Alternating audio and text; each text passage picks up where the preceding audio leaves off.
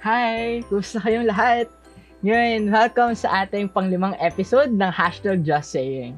Ngayon, pag-uusapan natin ng wika at ekonomiya. Sa panahon ngayon na dito tayo sa pandemya, alam natin na posible na sa hinaharap, or kahit ngayon nga mismo, nagkakaroon na tayo ng financial na crisis, di ba? Kaya nagkakaroon ng iba't ibang mga reforma sa um, nagkakaroon ng tsa para raw ang ating kalakalan sa mga ibang bansa, sa investment para sa ibang bansa.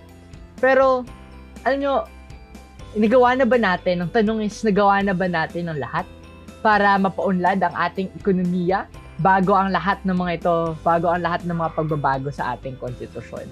Naalala ko noon sa isang pageant na sinilihan ko, ang tanong sa akin ay, paano makakatulong ang wikang Filipino sa pagpapaunlad ng ekonomiya? Ang unang naramdaman ko noon ay galit. Kasi, bakit ba naman ako tatanungin ng isang tanong na may dalawang importanteng punto? Ang wikang Filipino at ang ekonomiya sa loob lamang ng 30 segundo. Kaya, hindi ko na ipanali yung pageant na yun. At alam ko na hindi ko kasi yun nasagot ng maayos. Pero alam ko na masasagot na natin ito ng maayos ngayon. May kukonekta na natin ano ba ang kaugnayan ng wikang Filipino para sa pagpapaunlad ng ekonomiya. Una, makikita natin na karamihan ng mga bansang namamayagpag sa pambansang kalakalan ay ang Estados Unidos, China, Hapon, India, Alemanya at Pransya. Isa ang makikita nating pagkakaparehas ng mga lahat ng lahat ng ito dahil sila ay mataas ang antas ng literasiya ng kanilang sariling wika. Ang Estados Unidos, Ingles, ang China sa Chinese, ang Hapon sa Hapones, ang India sa Indian, Alemanya sa German, Francia sa France, ay sa French. Ngayon, nangangahulugan na importante ang pagpapayaman ng wika para sa pag-unlad ng ekonomiya. Ngunit kapag ba may mataas ng literasiya ang bansa sa sarili nitong wika, uunlad ng bayan? Hindi. Kasi paano uunlad ang bayan kapag mayroong mataas na literasiya sa wikang Filipino?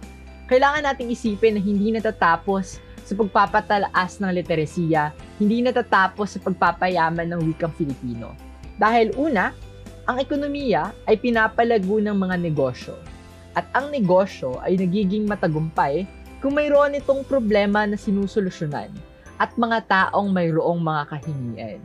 Malalaman lang natin ang tunay na problema ng bansa, mga pangangailangan ng tao, at suliranin sa sistema at kultura kapag susuriin natin ang mga ito gamit ang ating wika dahil ang wika at lipunan ay hindi mapaghihiwalay. Ang pagkakaroon ng matagumpay na pagsusuri ay isa sa mga importanteng sagkap sa pagkakaroon ng matagumpay na negosyo.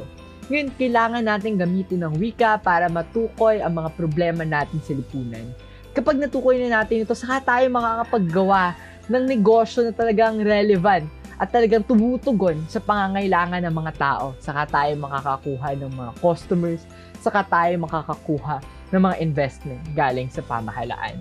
Pangalawa, importante sa isang globalisado at neoliberal na mundo, ang kalakalan ng impormasyon at komunikasyon. Kung ninanais ng Pilipinas na makipagtunggalian sa pandaigdigang kalakalan, kailangan sinisiguro muna natin na mayroong matibay na pundasyon at tulay ang komunikasyon, impormasyon at kalakalan sa bansa. Dahil kung hindi, patuloy lamang tayong magsusupply ng pangangailangan ng mga neo-colonial na bansa.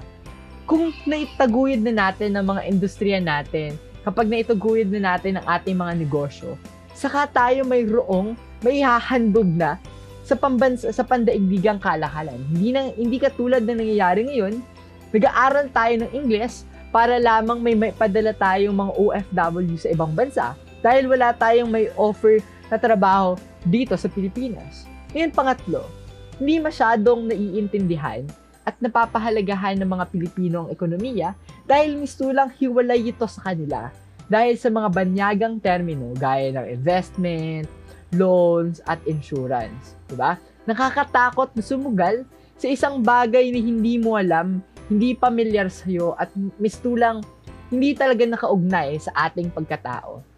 Ngunit, ang mga sistema ng paluwagan, 5-6, at kooperatiba ay tinatangkilik ng mga Pilipino dahil ito'y malapit sa kanila, nakaayon sa konseptong Pilipino at mas madaling intindihin.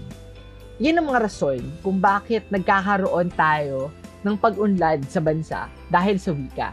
Ngunit magandang linawin na hindi tayo kailanman magiging katulad ng kahit anong bansa, gaya ng China, na malaki ang pagpapahalaga ng kanilang wika sa kontrol at katapatan, napapanatili nila ang isang otokratikong kapitalistang sistema. Samantalang Estados Unidos, na malaki ang pagpapahalaga ng kanilang wika sa sarili, napapanatili nila ang isang malayang kapitalismo. Kaya't ang mukha ng pag-unlad ng ekonomiya ng Pilipinas ay hindi dapat pagkopya sa ibang bansa. Kailangan nating tumingin sa ating sariling katauhan at kakayahan gamit ang wika. Yun lamang, maraming salamat!